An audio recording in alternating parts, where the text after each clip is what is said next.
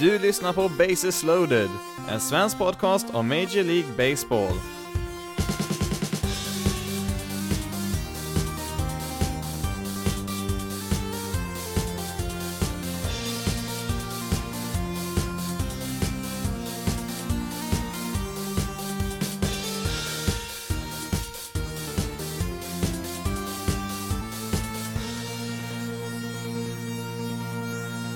Hej och välkommen till veckans avsnitt av Bases loaded, en svensk podcast om Major League Baseball. I detta avsnitt ska vi starta i American League och se över vilka lag som fortfarande kämpar om sina slutspelsplatser. I den östra och den västra divisionen i American League så är det ju mer eller mindre redan klart vilket lag som kommer att vinna sina divisioner då Astros och Yankees inte lär tappa sina försprång där. Det måste ju hända något katastrofalt för att de inte ska vinna, så vi ska fokusera på övriga lag som fortfarande kämpar för sina platser i oktober. I i National League som jag tog förra veckan så finns det ju närmare 10 lag som fortfarande kan hamna på en wildcard-plats där. Samtidigt i American League så är det väl, ja, fyra lag där som kanske har en chans på en av de två platserna där. Ja, kanske fem också då om man vill vara snäll och räkna med Red Sox. Men i vilket fall som helst ska vi kolla närmare på hur det ser ut bland de här lagen som gör upp om de sista platserna i American Leagues eh, slutspelsträd här. Vi inleder med Tampa Bay Rays eh, som i nuläget ligger på en av wildcard-platserna som det ser ut just nu i tabellen och eh, de har ju överkommit en hel del skador i år, framförallt i sin rotation som fortfarande saknar Tyler Glasnow, Blake Snell och även Johnny Chirinos som alla tre har bidragit väldigt mycket för race i år. Och eh, ja, förhoppningsvis ska han väl få tillbaka minst två av de här tre relativt snart. Kanske ännu mer imponerande är ju att eh, laget fortfarande har ligans bäst presterande pitcher som man ser på alla dem som en enhet är, alltså inte bara om man ser på hela säsongen utan om vi, även om vi bara kollar på den senaste månaden eller två månaderna så mm, ja, då är fortfarande Race med där den absoluta toppen i de flesta kategorierna där för pitchers, så att man har ju en väldigt bra bredd där trots att man då saknar en hel del eh, etablerade spelare här. Sen så hjälper det väl självklart när man har en viss eh, Charlie Morton som har varit eh, fullständigt suverän i år och är väl en av huvudfavoriterna till att ta en Cy Young-titel i år i American League. Sen så har vi även traden där som man gjorde med Miami Marlins när man fick in Nick Anderson där till deras bullpen som också har gett utdelning direkt här. På de sju innings som Anderson har kastat för Tampa så här långt så har det gått helt felfritt utan några runs eller ens en enda walk för den delen och han har faktiskt strikat ut 17 utav 21 motståndare så här långt för Tampa Bay Rays.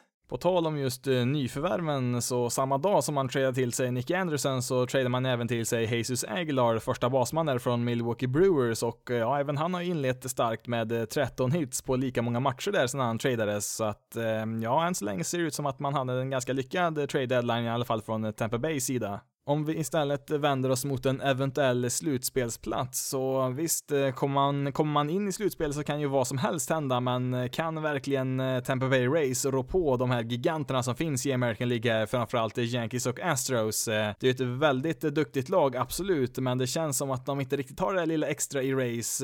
Det finns inte den här bredden som andra storlag har, som de kanske skulle behöva. Det är bara att kolla på deras divisionsrivaler, Yankees, de har ju haft extremt mycket skador, men de har ju så pass mycket talang på sin roster där att de har kunnat hantera det ändå.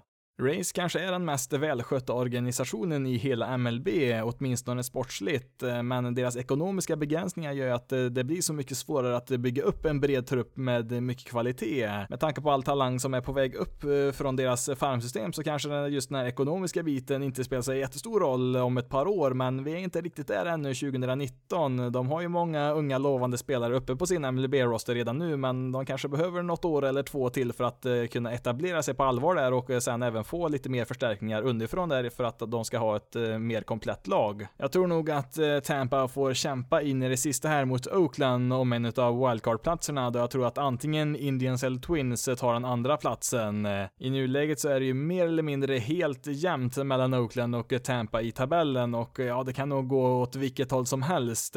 Båda lagen har relativt likvärdigt spelschema kvar där Rays kanske har något lättare schema men det är ingen jättestor skillnad där. Skulle det hänga på sista matchserien så är det en klar fördel för Oakland som avslutar med fyra matcher mot Mariners, eh, visserligen på bortaplan, men Rays eh, kommer däremot att ställas mot Astros och Indians i sina fem sista matcher och ja, framförallt de där två sista matcherna mot Indians där kan ju potentiellt bli riktigt tuffa och intressanta också om även Indians fortfarande har chansen att påverka sin placering i tabellen då. Minst en av de här två lagen kommer ju att eh, hamna i wildcard-matchen. Visst, nu kan väl tekniskt sett båda två hamna där och möta varandra, men jag tror som sagt att det lag lag som slutar på andra plats i American League Central kommer att eh, ta en av platserna där, så att eh, ja, jag tror det blir en kamp här mellan Race och eh, Oakland. Om jag sen måste välja en av de här två lagen som jag tror mest på så skulle jag nog säga att det är en liten fördel till Race som känns lite mer stabila jämfört med Oakland. Men ja, som sagt, vad som helst kan ju hända här på slutet. Om vi istället blickar mot Oakland lite mer specifikt så har ju de återigen lyckats pyssla ihop en slagkraftig roster, men det är inte utan utmaningar som har kommit så här långt i år. Frankie Montas såg ut som ett ace i deras rotation eh, i sina 15 starter som han hann med i år, men han åkte ju som bekant dit för doping och eh, ja, trots att det har gått två månader sedan dess så leder han lite överraskande fortfarande bland Oaklands pitchers i wins above replacement. Eh, kanske ännu mer överraskande är ju vem som är närmast att passera honom i den kategorin kategorin, nämligen deras australiensiske closer Liam Hendricks som vi sett få sitt stora genombrott i år med en ERA på 1,5. Man har ju haft eh, ganska tur här från Oaklands sida att Hendricks har klivit fram här och kunnat ta över den här rollen för att deras tidigare closer eh, Blake Trinen har ju haft en oerhört eh, tuff säsong så här långt i år. Förra året så ansåg ju många att Mariners Edwin Diaz var ligans bästa reliever, men ja, frågan är om Diaz ens var divisionens bästa reliever för Trinen var ju gudomligt bra förra året. Tyvärr för Trinen så har ju inte 2019 varit ens i närheten av vad han presterade förra året. Eh, innan den här säsongen började så kastade han ganska stabilt eh, under flera år där och ja, ungefär 45% av alla bollar han kastade hamnade i strikezonen, eh, men det har nu gått ner i år till 38% vilket är väldigt, väldigt stor skillnad och ja, det har ju också gett väldigt dåliga resultat och han tillåtit extremt mycket walks som har straffat sig. Oakland eh, tradade ju till sig ett eh, par starting pitchers eh, innan deadlinen passerade här och ja, det har väl varit ja, lite blandade resultat på dem än så länge. Homer Bailey som man fick från Royals har väl inte kastat speciellt bra så här långt.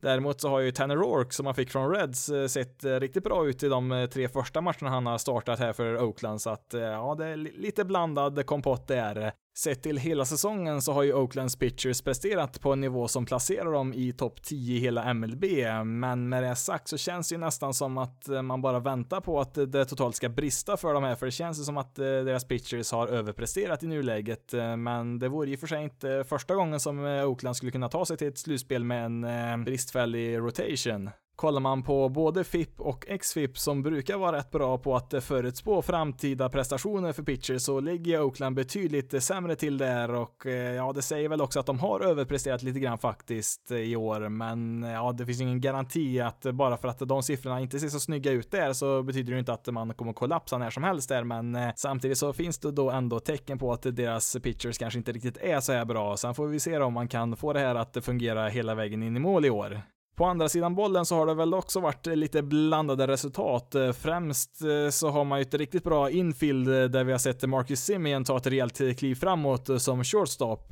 Däremot så ser det väl lite klenare ut på deras outfielders som inte heter Ramon Laureano. Inte ens Chris Davis som brukar vara så stabil har lyckats speciellt bra i år. Han har ju varit en riktigt stor besvikelse och ja, dessutom ser det ut som han kommer att misslyckas att nå ett batting average på 2.47 i år. Han har ju nämligen avslutat avslutat de fyra senaste säsongerna med ett batting average på exakt 2,47, vilket är helt otroligt från en statistisk synvinkel, men i år så ligger han på 2,24 och eh, visst, en rejäl formtopp här nu på slutet så skulle han väl tekniskt sett kunna nå upp till 2,47 där, men tyvärr så finns det ingenting som talar för att han ska kunna nå upp dit igen. Jag kollar lite snabbt här på Davis statistik vad det här kan bero på och eh, ja, i tider som dessa när allt fler spelare försöker slå bollen i, bollen i luften så har ju Davis börjat slå betydligt mer bollar längs marken. Hans launch angle har alltså minskat, minskat drastiskt eh, och detsamma kan man faktiskt säga om hans exit velocity där han eh, tidigare var bland ligans eh, bästa. Alltså han var en av de spelarna som slog till bollen hårdast av alla, men nu ligger han bara strax över genomsnittet i MLB. Med andra ord så får han betydligt sämre kontakt med bollen än vad han fått tidigare, vilket givetvis är katastrof för en powerhitter som förväntas slå en massa homeruns. Det är inte bara hans eh, batting average som har varit väldigt stabilt. Han har ju också slagit minst 40 homeruns tre år i rad, men i år så har han bara hunnit med 17 stycken och en majoritet utav dem kom i april månad. Samtidigt så har han på de tre senaste månaderna bara slagit sju stycken homeruns, vilket är väldigt oroväckande för en spelare som dessutom inte kan bidra något defensivt. Nu kanske jag har snöat in mig lite väl mycket på det negativa med Oakland här i år, för faktum är att eh, laget har rätt hyggliga chanser ändå att nå en, en wildcard-plats i år, men skulle jag vara tvungen att tippa vem som står där i oktober så skulle jag gissa på att vi inte kommer att se Oakland där. Men eh, ja, vem vet vad som händer? Kan Oaklands pitchers fortsätta trotsa oddsen och kanske få lite hjälp från något pitching prospect här mot slutet så finns ju alltid chansen ändå. I den centrala divisionen så hittar vi det överlägset mest intressanta racet i American League. För ett eh, par månader sedan så var det väl egentligen inget snack om eh, att eh, Twins skulle ta hem divisionen, men Indians har ju inte bara kommit ikapp, de har till och med gått upp i ledningen för en kort stund där i divisionen.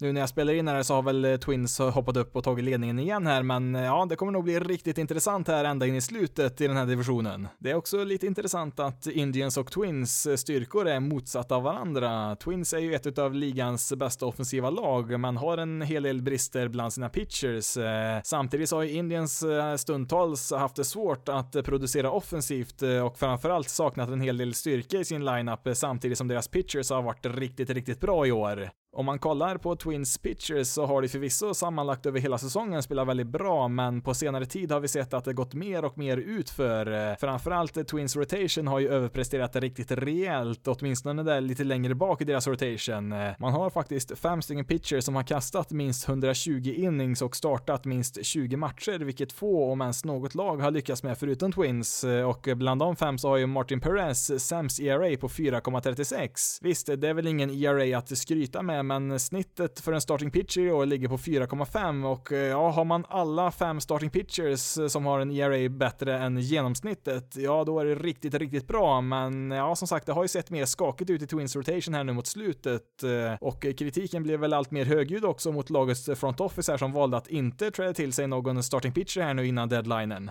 Twins har ju tillräckligt med prospects för att kunna trada till sig i princip vilken MLB-pitcher som helst, men ja, det ville man ju inte göra här då och eh, ja, visst hade väl det här laget behövt en till starting pitcher utav hög kvalitet för att eh, kunna stärka sina chanser här för ett eh, eventuellt slutspel.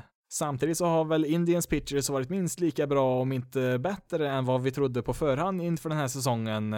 Till skillnad från Twins så har de ju däremot inte lyckats behålla samma rotation under hela året. Det är faktiskt bara två pitchers, Shane Bieber och Trevor Bauer, som har startat minst 20 matcher för Indians och Bauer är ju inte ens kvar i Cleveland då han tradades till Cincinnati. Efter Bauer och Bieber så har vi fyra pitchers bakom där som har mellan 12 och 14 starter i år och då har vi inte heller eh, nämnt eh, en viss eh, Corey Kluber som bara hann med att starta sju matcher där innan han fick en fraktur i sin arm. Trots att det varit väldigt turbulent med framförallt mycket skador i deras rotation så har de ändå presterat väldigt bra och det är mycket tack vare rookie pitchers som Aaron Civale och Zach Plesac som ja, knappt någon hade hört talas om innan säsongen ens började. Det var väl till slut det här som också gjorde att eh, man faktiskt vågade att trada bort Trevor Bauer som, eh, ja alltså deras rotation blir ju sämre utan honom men den är ju tillräckligt bra fortfarande för att eh, kunna jaga en slutspelsplats. Samtidigt så fick man ju då in Jazzy Marcel Puig och Franmil Reyes som kan förstärka deras betydligt mer sårbara offensiva lineup. Sen så får vi komma ihåg att även om man kanske kommer sakna Bauer i sin rotation där så har ju både Corey Kluber och Carlos Carrasco kommit väldigt långt i deras rehabprocess och eh, snart ska väl de vara tillbaka på deras MLB-roster. Sen så eh, kan man väl inte heller ignorera att eh, Kluber var relativt dålig i de matcherna han kastade i år, men ja, vi kan nog inte räkna bort honom heller, för om han får några hyggliga starter där innan oktober så är det en rejäl förstärkning man får in här inför ett slutspel. Det är väl också väldigt oklart Eh, huruvida Carrasco kan komma tillbaka så här snabbt efter att ha behandlats för leukemi här nu under sommaren och eh, ja, frågan är om man kan komma tillbaka och vara effektiv här nu direkt för Indians. Eh, men ja, det har ju visat sig att det här laget kan ju vinna matcher utan både Carrasco och Kluber och allt man får ut från Carrasco och Kluber är väl egentligen bara en bonus här nu de sista veckorna. Innan vi lämnar Indians pitcher så vill jag bara också nämna att de har inte mindre än fem stycken relievers med en ERA under tre och ja, jag blir väl allt mer övertygad för var dag som går här egentligen om att Indians faktiskt kan ställa till en hel del problem i ett, i ett slutspel. Payoff pitch. Fly ball deep right center field. Gardner back on the track at the wall. He's out of room. It's out of here. A grand slam for Jose Ramirez. His 18th home run this year, and the Indians put four on the board in the first. Det största problemet eh, tidigt på säsongen var Indiens offensiv, även om eh, det kanske inte var riktigt så illa som en del kanske trodde, men eh, det var ändå en offensiv produktion som var under genomsnittet i MLB till en början med. De senaste två månaderna har det däremot vänt rätt rejält för Indiens som under den tiden klättrat upp till topp 10 i flera offensiva kategorier. Vissa har väl kanske gett Yasil Puig en hel del utav äran för det, men ja, även om han har varit en välkommen injektion i deras lineup så är nog den största enskilda orsaken Jose Ramirez som har återuppstått efter en enorm formsvacka som började redan förra säsongen. Sammanlagt i år har Ramirez en slashline på 2.53, 3.26, 4.64 och en VRC plus på prick 100, alltså han har varit en genomsnittlig slagman sett över hela säsongen i år. Med tanke på hur fullständigt uruselt han spelade inledningsvis så är det lite smått otroligt att han ens nått tillbaka till genomsnittet i MLB. Om vi kollar på vad han har presterat under de två senaste månaderna har han en slashline på 3.30, 3.75, 6.98 med en VRC plus på 169, alltså 69% bättre än en genomsnittlig slagman i MLB. Dessutom så har 15 av hans 20 homeruns kommit under den perioden. Vet inte riktigt vad det är som har klickat här för Indiens tredje basman, men vad det än är så har han ju börjat se ut som den här stjärnspelaren vi har sett under tidigare år. Förra året så var det ju i slutändan Mike Trout och Mookie Betts som det stod mellan i MVP-omröstningen omröstningen i American League och eh, ja, det var ju Betts som vann där till slut, men en del kanske också har glömt att vid den här tidpunkten på förra säsongen så var det faktiskt ett tremannarace och även Jose Ramirez var högaktuell i de diskussionerna. Men eh, någonstans där i augusti så kom han ju in i sin stora formsvacka där som även fortsatte in på den här säsongen och han eh, trillade ju bort därifrån MVP-racet där på slutet.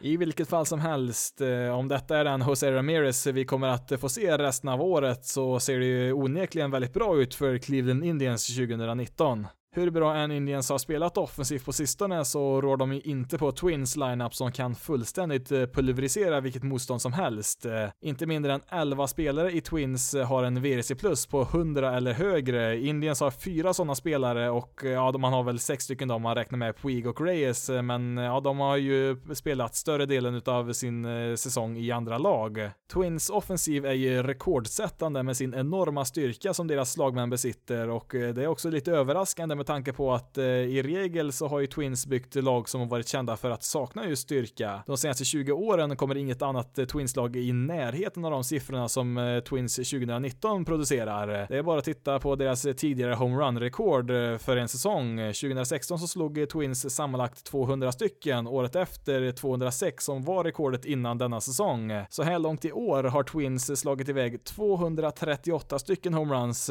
och då är det ändå 5-6 veckor kvar att spela Visst, vi vet att den nya bollen flyger mycket längre, men inte så långt eh, så att den kan förklara den enorma skillnaden vi har sett eh, från Twins i år. Det är helt klart en ny filosofi från eh, Twins Front Office som har byggt den här rosten på det här sättet. Om du fortfarande tror att det bara är den nya bollen som orsakat det här så är det bara att kolla på resten av ligan som spelar med samma boll, för om, även om du jämför med alla lag i hela MLB så ligger fortfarande Twins på en helt egen nivå när det gäller att slå för just styrka.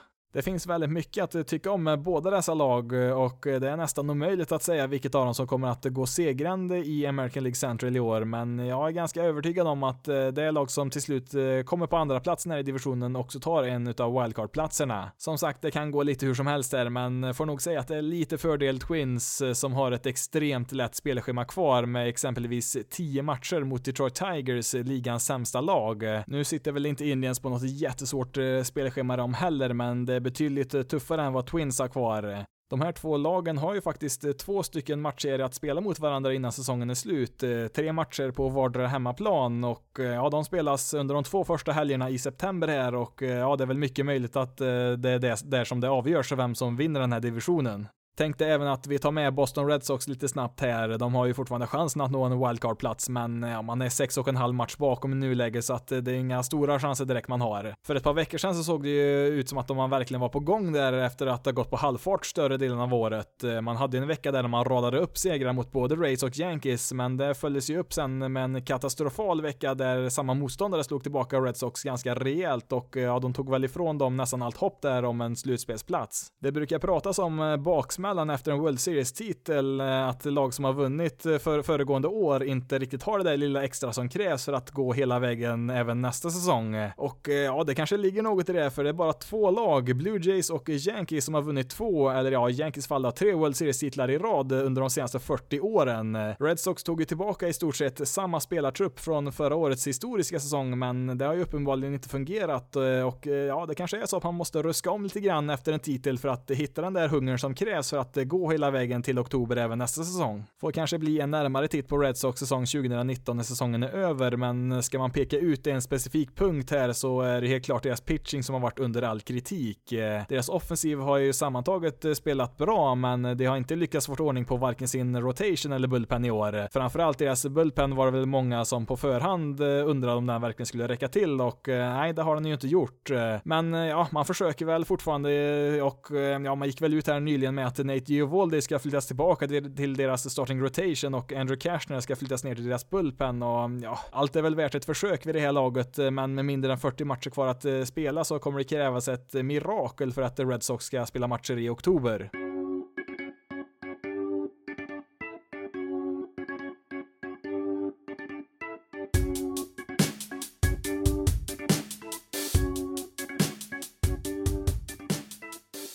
Ska vi ta ett eh, par saker här från veckan som gick eh, och eh, vi börjar med ett nytt rekord. Ground ball to the right side, a base hit. Trout's going to be waved around. Cabrera comes up with it, no throw. Pujols with the RBI single to right, and now the most hits ever by a foreign-born player.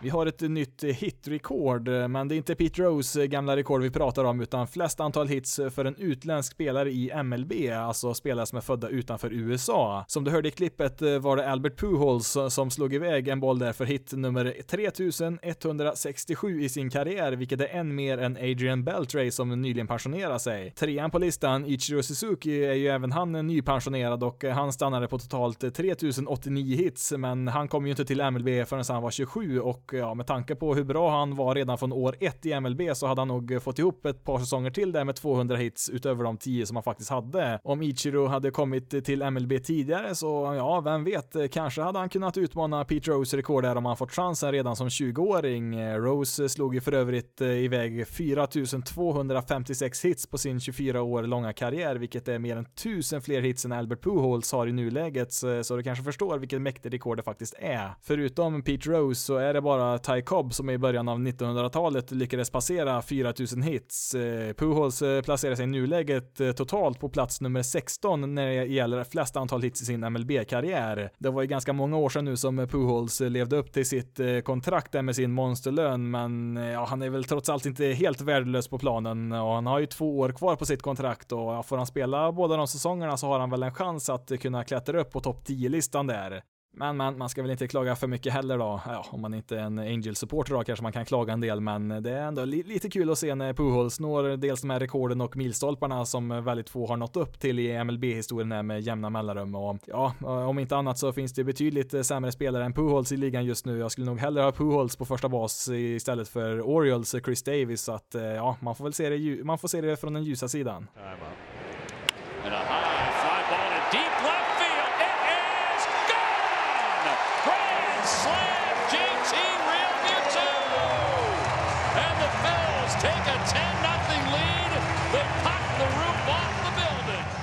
I förra veckans avsnitt eh, pratade jag en del om eh, lagen som slåss om slutspelsplatserna i National League och eh, nämnde ju att Phillies är ett lag som inte har lyckats springa iväg med en längre formtopp under säsongen till skillnad från flera av deras konkurrenter. Nämnde ju också att Phillies behöver en Bryce Harper som kan lyfta laget på sina axlar likt Christian Jelic i Milwaukee. Nu är det ju fortfarande för tidigt för att dra för mycket slutsatser, men det verkar som att Phillies och Harper verkar dela den åsikten för under veckan har de börjat på något som kan bli lagets biljett in till oktober. Fyra segrar i rad är väl kanske inte så jättemärkvärdigt, men det sättet man har gjort det på ger ändå lite hopp för Phillies-fansen eh, där att laget är på gång. I onsdags kom ju Cubs på besök eh, och eh, ja, det blev en efterlängtad återkomst där för en gammal Phillies-pitcher när Cole Hamels startade för gästerna.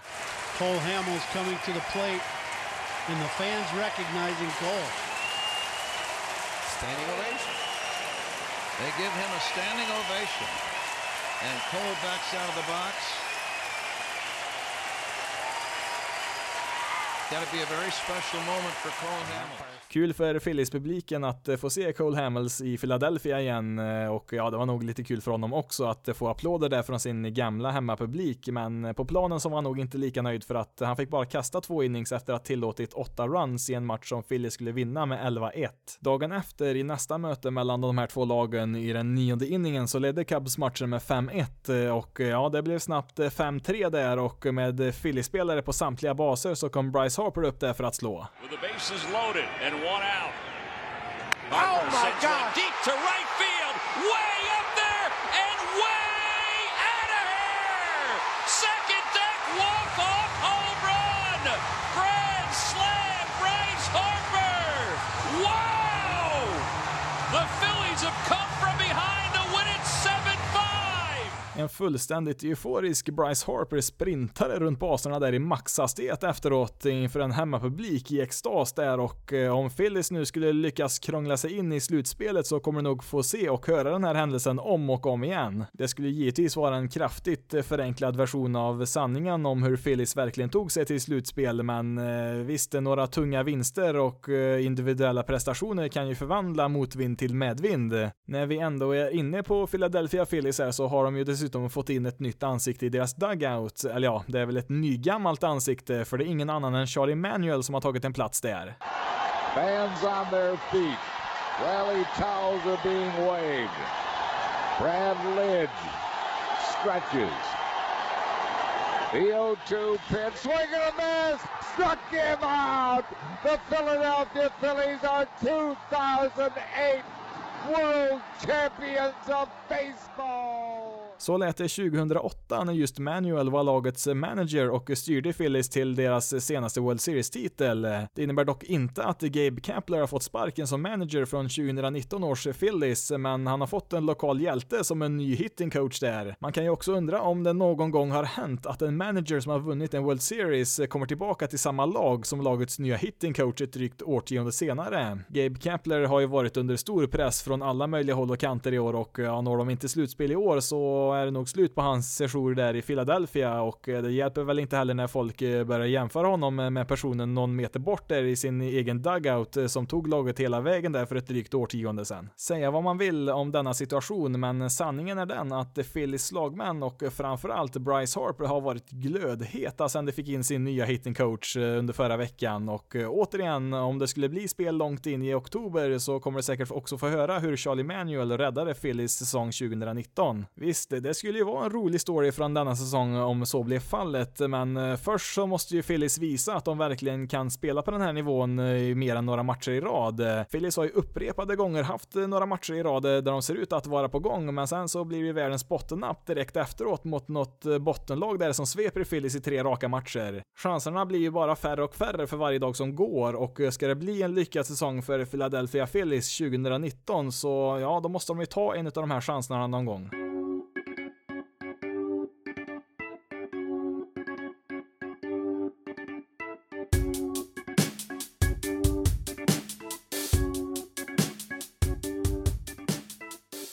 Vi går vidare med lite skadeuppdateringar från veckan och det är en hel del ganska tunga profiler vi hittar här och eh, ja, vi börjar med Boston Red Sox eh, som, ja, de har väl tillräckligt tungt som det är just nu, men nu har man dessutom fått eh, placera Chris Sale på sin injured list med en inflammation i armbågen. Först så verkar det som att det inte var något jättefarligt så, men det har smugit ut lite mer oroväckande rapporter här nu under helgen och det har till och med spekulerats i om Chris Sale kanske har spelat färdigt för den här säsongen. Han ska tydligen iväg på något möte här med någon kirurg för att ta ett beslut om vidare åtgärder här, vilket självklart inte låter speciellt bra. Man får väl hoppas att de kommer fram till att det inte krävs en operation i alla fall. Om det nu skulle visa sig att det är ganska illa med hans armbåge här så, ja, med tanke på Red Sox situation i tabellen i år så är det väl kanske bättre att vila honom i så fall då inför nästa säsong istället och satsa fullt ut 2020. Det har ju varit en ganska knepig säsong för Sale som inledde säsongen väldigt dåligt, vilket kanske inte var så jättekonstigt med tanke på att han knappt knappt kasta någonting alls där i spring training. Man, eh, ja, man ville eh, vila honom där lite grann inför säsongen där eftersom de spelar långt in i oktober där året innan och mm, ja, det, efter en dryg månad där så såg det väl ut som att eh, Sailor var tillbaka där för en kort stund, men ja, det har väl totalt sett varit en rätt medioker säsong för, för hans del.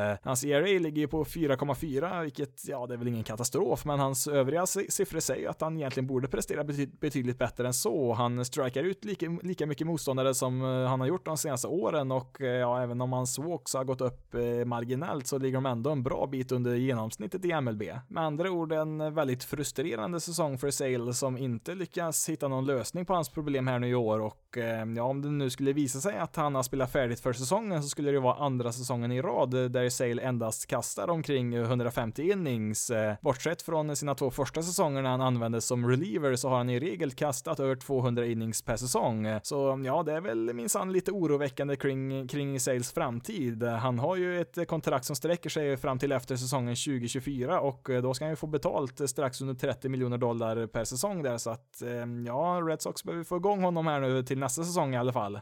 I förra veckans avsnitt, eh, ja, eller om det var för två veckor sedan, kommer jag inte riktigt ihåg här, men eh, då nämnde jag i alla fall att Pirates starting pitcher Jameson Tyone, skulle in och operera armbågen där, men han skulle inte behöva göra en Tommy John-operation och eh, hoppades vara tillbaka någon gång i maj eller juni nästa år. Den informationen är nu tyvärr inaktuell då man i samband med den här planerade operationen kom fram till att det bästa ändå vore att genomföra en Tommy John-operation, vilket då är andra gången han genomför en sån operation. Han har ju varit en väldigt lovande pitcher sedan han draftades 2010, men skador har ju hindrat hans utveckling en hel del, men ja, samtidigt har vi sett när han väl är frisk att eh, han har en hel del talang i sig. Han förväntas ju nu då missa hela nästa säsong och eh, kommer tidigast dyka upp till opening day 2021 eh, extra då, dålig timing är det också för Tyone som börjar gå igenom arbitration till nästa säsong där och eh, visst nu kommer han ju få en eh, rejäl lönehöjning jämfört med, med minimilönen som han tjänat hittills men eh, det innebär ju också att eh, han kommer gå igenom arbitration två gånger här innan han ens kan spela igen och eh, därmed så kommer han ha väldigt eh, svårt att eh, kunna höja sin lön där i just den processen.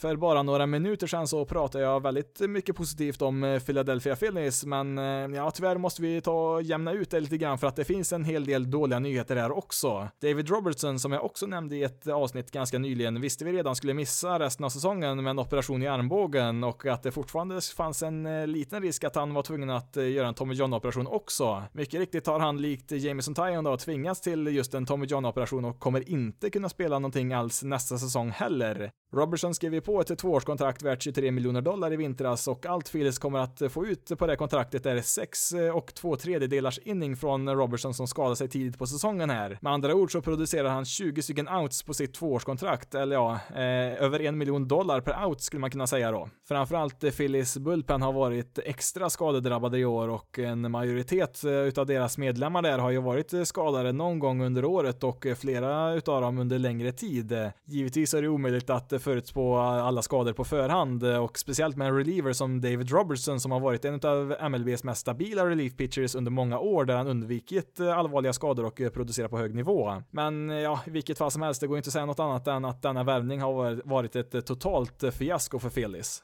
Tyvärr slutar det inte där, för Robertson är inte den enda Phillies-pitchern som ska operera armbågen, då även deras starting pitcher Jake Arrieta har spelat färdigt för den här säsongen. Dock så är det inte riktigt lika illa för Arrieta som ska operera bort en benspor i armbågen och eh, han bör väl inte ha några problem med att eh, vara tillbaka till opening day 2020. Det har ju helt klart inte varit en lika hopplös värvning som David Robertson har varit, eh, men ja, det har väl inte riktigt gått som man hade hoppats är från Phillies sida med Arrieta och ja, han kommer ju vara 34 år gammal lagom till nästa säsong drar igång och eh, vilken pitcher vi får se då, det är ganska oklart. Eh, Arietta var ju fullkomligt dominant där med Cubs under ett par säsonger, men de senaste, senaste tre åren så har det gått allt mer utför för honom. Eh, I år så hade han faktiskt 4-5 riktigt bra starter där när säsongen började, men sen så har han inte kommit upp i ens förra årets ganska mediokra nivå som han hade. Sen mitten av april så har Arietta bara gått längre än sex innings i en enda match och i hans sju senaste starter i juli och augusti så kom han aldrig ens ur den sjätte inningen. Vi visste ju redan här tidigare i sommar att han hade det här problemet i armbågen men man hoppades eh, på att man kunde vänta här med operation till efter säsongen var över. Med andra ord så var det ganska tydligt att skadan varit väldigt besvärande under en period eh, eftersom att det har gått allt sämre och sämre här nu under säsongen och eh, ja, nu gick det väl inte att vänta längre.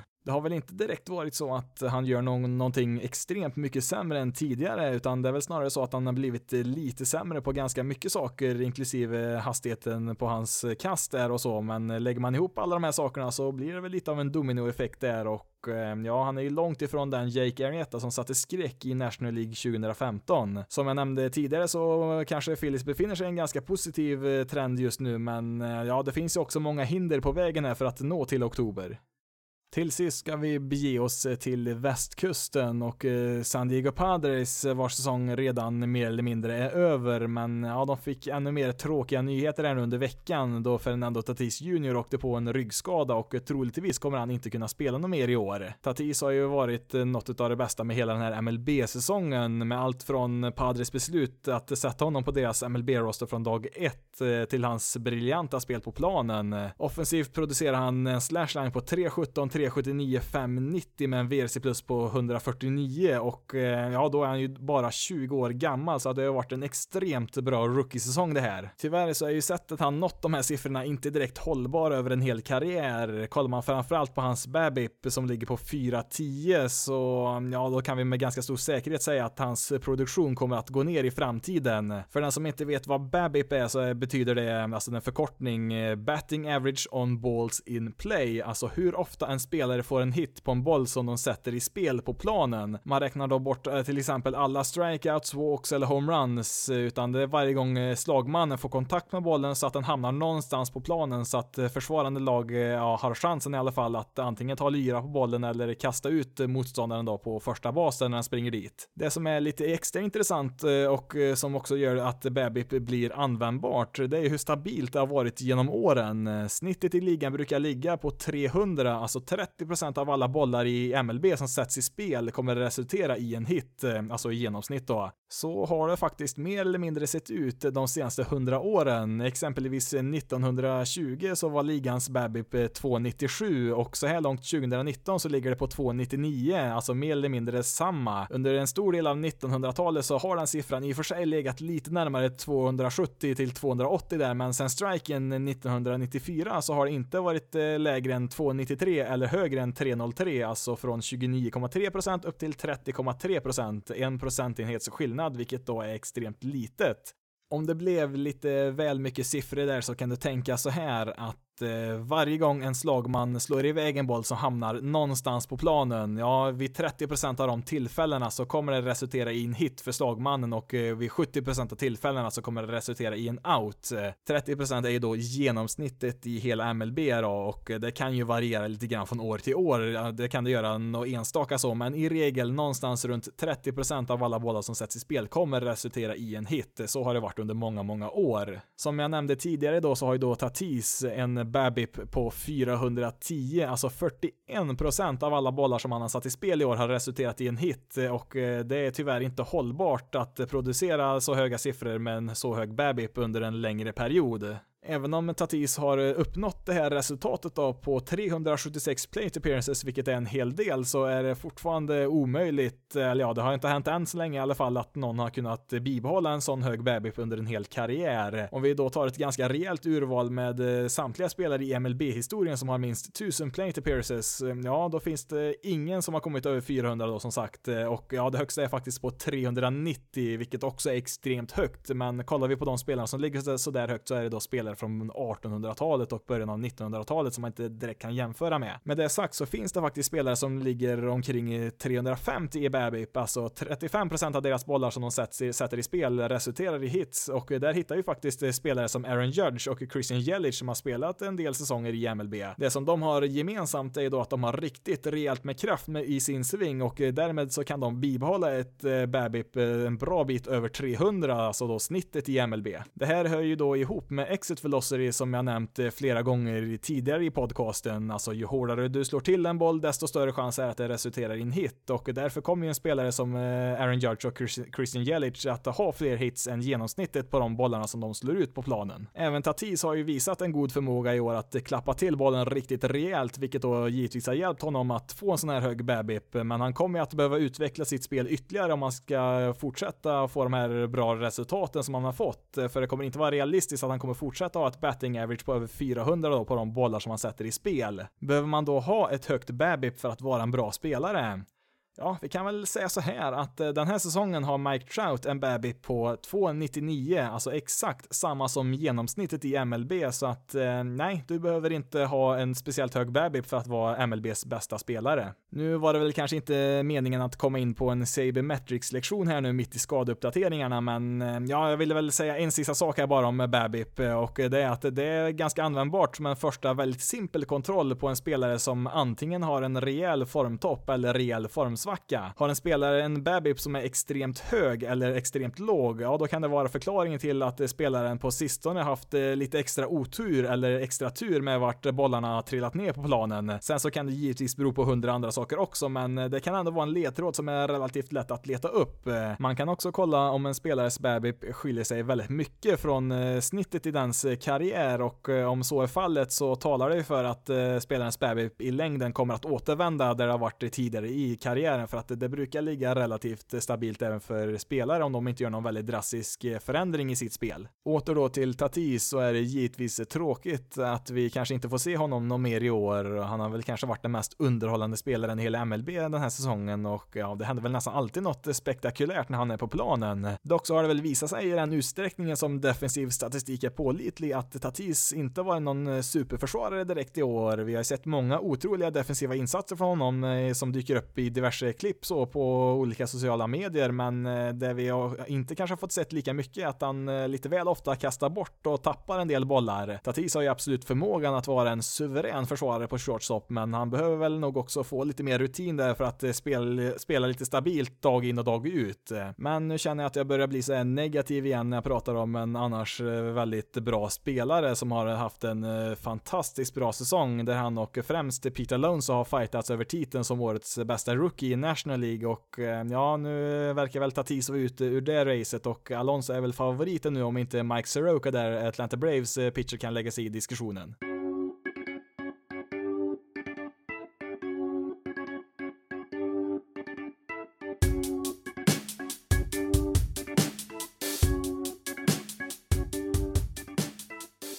Då ska vi ta veckans bästa och sämsta, men först så tar vi veckans statistik. Torres powers that to left field and deep. Going back Peterson. He has done it again. This is absolutely absurd. Glaber the Oriole killer. His 13th of the year.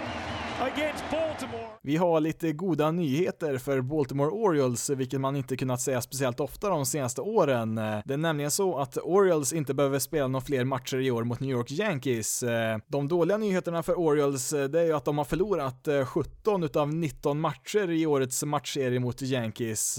Orioles inledde ju faktiskt säsongen med att vinna två av tre matcher mot Yankees, men sen så har det blivit stryk i 16 raka möten efter det. Efter det sista mötet där så sa ju Orioles manager Brandon Hyde att eh, “It doesn't feel great”, eh, vilket är en förståelig känsla. Men eh, tror det eller ej så är det faktiskt inte ett rekord för Orioles. Eh, de förlorar faktiskt 17 matcher i rad 1954 mot Cleveland Indians. På andra sidan i New York så var det inte heller ett rekord för att eh, 1927 så besegrade man faktiskt eh, St. Louis Browns i 21 raka matcher den säsongen. Något som däremot var ett rekord var de 61 homeruns som Yankees har slagit i år mot Orioles. Fler än något annat lag i MLB-historien har lyckats att eh, slå mot, ett och sam- mot en och samma motståndare under samma säsong. Gleyber Torres hade ju lite extra kul i år mot Orioles och slog iväg 13 homeruns endast mot Baltimore, vilket motsvarade hälften av hans homeruns den här säsongen vid den den tidpunkten i alla fall. Eh, det är faktiskt första gången som en spelare slagit så många homeruns mot ett och samma lag sedan Roger Maris gjorde det 1961 mot eh, White Sox. Eh. För övrigt samma år som Maris slog Babe Ruths rekord för antal homeruns i en och samma säsong. Dock så kunde Torres inte nå upp till en annan gammal Yankees-spelare, Lou Gehrig, som nämligen innehar rekordet med 14 homeruns mot ett och samma lag under en säsong, vilket han gjorde 1936 mot Cleveland. Yankees har ju mer eller mindre säkrat divisionstiteln efter en imponerande säsong här nu i år som eh, dessutom kantats utav extremt mycket skadade spelare som också ersätts av okända namn som mot alla odds har etablerat sig på allra högsta nivå här i år. Är väl fortfarande lite tveksam till att Yankees rotation verkligen kommer att hålla i ett eh, slutspel, men eh, när man väl är där så kan ju lite vad som helst hända. Det har ju rabblats upp väldigt mycket imponerande statistik angående Yankees den här senaste veckan, men kanske allra mest imponerande är det faktum att detta är den 27 säsongen i rad som Yankees kommer ha ett winning record, alltså fler vinster än förluster. The next three batters coming up have homered in this game for the Nationals. So bases loaded here in the ninth, nobody out, and the full count pitch on the way from Josh Hader. Swing and a miss, and a huge strikeout there for Hader. There's the 0-2. Swing and a miss, another strikeout. Two down here in the ninth. Here's the 2-2. Swing and a miss, and Hader gets through it. He allows the tying run. Bases loaded, nobody out. Veckans bästa, ja det är helt klart matchen mellan Brewers och Nationals eh, under lördag natt där. Eh, hade väl kunnat välja ut eh, tio andra ljudklipp också från det här mötet, men ja, jag var nog lite extra imponerad där utav Hader som löste den där situationen. Han, visserligen så tillät han ju faktiskt en run där som gjorde att matchen blev oavgjord där i nionde inningen mot Nationals, men han, ja, han, räddade ju ut den här riktiga, riktigt knepiga situationen när han hade bases loaded med noll outs, men lyckas ändå strika ut tre motståndare i rad där för att gå till extra innings. Det svängde ju riktigt rejält i den här matchen. Brewers ledde ju först med 5-0 och sen med 8-5, men i den nionde inningen så var det faktiskt Nationals eh, som ledde med 11-8 där och eh, ja, som du kanske kan räkna ut så kvitterar ju eh, Brewers till 11-11 och sen tog de faktiskt ledningen där med 12-11 genom en homerun från Ryan Braun. Josh Shader hade ju då chansen att stänga matchen där för Brewers, men som jag nämnde förut där så tillät han faktiskt en run där i nionde inningen som gjorde att det blev 12-12 och eh, ja, han klarade ju ut den här situationen med bases loaded där och eh, ja, man fick spela 14 innings i den här matchen innan det tog slut. Det blev faktiskt en, en varsin run i den 13 inningen där, men det var ju då först i inning 14 som det avgjordes och eh, det blev ju då Brewers första basman Eric Thames som fick bli hjälte här och slå iväg en two-run homerun där som gjorde att de kunde gå upp till 15-13, men ja, det var faktiskt inte riktigt över där ändå för att Nationals Eh, de kröp lite närmare här. Det såg ut som att det var över när Keston Hera, eh, Brewers eh, andra basman, fick tag på bollen där och skulle lätt bara kasta över den till första bas där för att få den sista outen där, men han kastade bollen snett där och ja, dels var ju slagmannen där från National säker på första bas, men man hade ju även en base runner på tredje bas som lätt kunde springa in för en run där, så att det blev ju 15-14 där, men till slut så kunde faktiskt Brewers reliever Junior Guerra strika ut sista motståndaren där som gjorde att Brewers till slut vann den här matchen med 15-14 då efter 14 innings. Eh, totalt spelade man 5 timmar och 40 minuter innan den här matchen tog slut. Veckans sämsta hamnar återigen i National League Central, men det är faktiskt Chicago Cubs som får den utmärkelsen just den här veckan och eh, ja, vad beror det på? Ja, det har väl inte direkt någonting med just specifikt eh, förra veckan att göra, utan det är väl någonting vi har sett under hela året egentligen. Det är ju nämligen så här att Cubs eh, kan ju verkligen inte spela på bortaplan, i alla fall inte på ett bra sätt. Om vi bara kollar på veckan som gick så ja, då inledde man med fyra raka bortaförluster där återigen och ja, man vann väl lördagsmatchen där mot Pirates och så har man ju en match här nu på söndag kväll som jag inte vet hur den har slutat än, men eh, alltså det, det, det ser nästan helt hopplöst ut för Cubs på bortaplan i år. Kollar vi på hur man har spelat på Wrigley Field på hemmaplan där så då har man ju 41 vinster i 19 förluster, vilket är väldigt, väldigt, väldigt bra, men eh, så fort man kommer på bortaplan då har man helt plötsligt bara vunnit eh, 24 men förlorat 39, vilket ja, det är ungefär lika bra som Miami Marlins har spelat i år med den vinstprocenten. Självklart så är de alla allra flesta lagen betydligt sämre på bortaplan, så är det ju bara, men det ska inte vara sån här stor skillnad för ett lag som Cubs. Hade de spelat hyggligt i alla fall på bortaplan så hade de sprungit iväg med den här divisionen för länge, länge sedan. Istället så är man nu mitt uppe i ett extremt tight race här med Cardinals och Brewers som ligger inom en match från varandra i tabellen.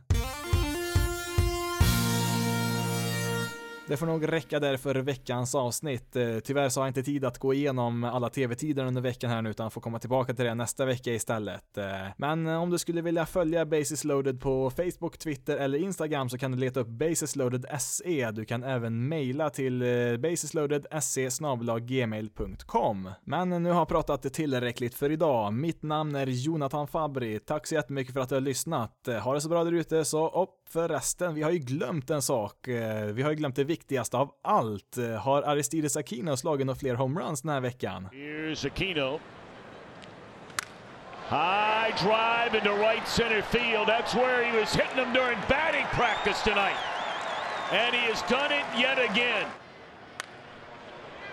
Ball hit a long way by Aquino, and he's done it again. Aristides Aquino with a home run, number nine. High drive into left center field, and you're talking about the arrival of Aquino. All right, here's Aquino. He's lined to short and popped up to third. High drive, straight away center field. Aristides! I mean, this is just it's beyond unbelievable because it's never happened in the history of Major League Baseball. Ever. Every player in the history of the game, no one has done what this guy is doing. Man, is this beautiful to watch. Unless you're on the mound.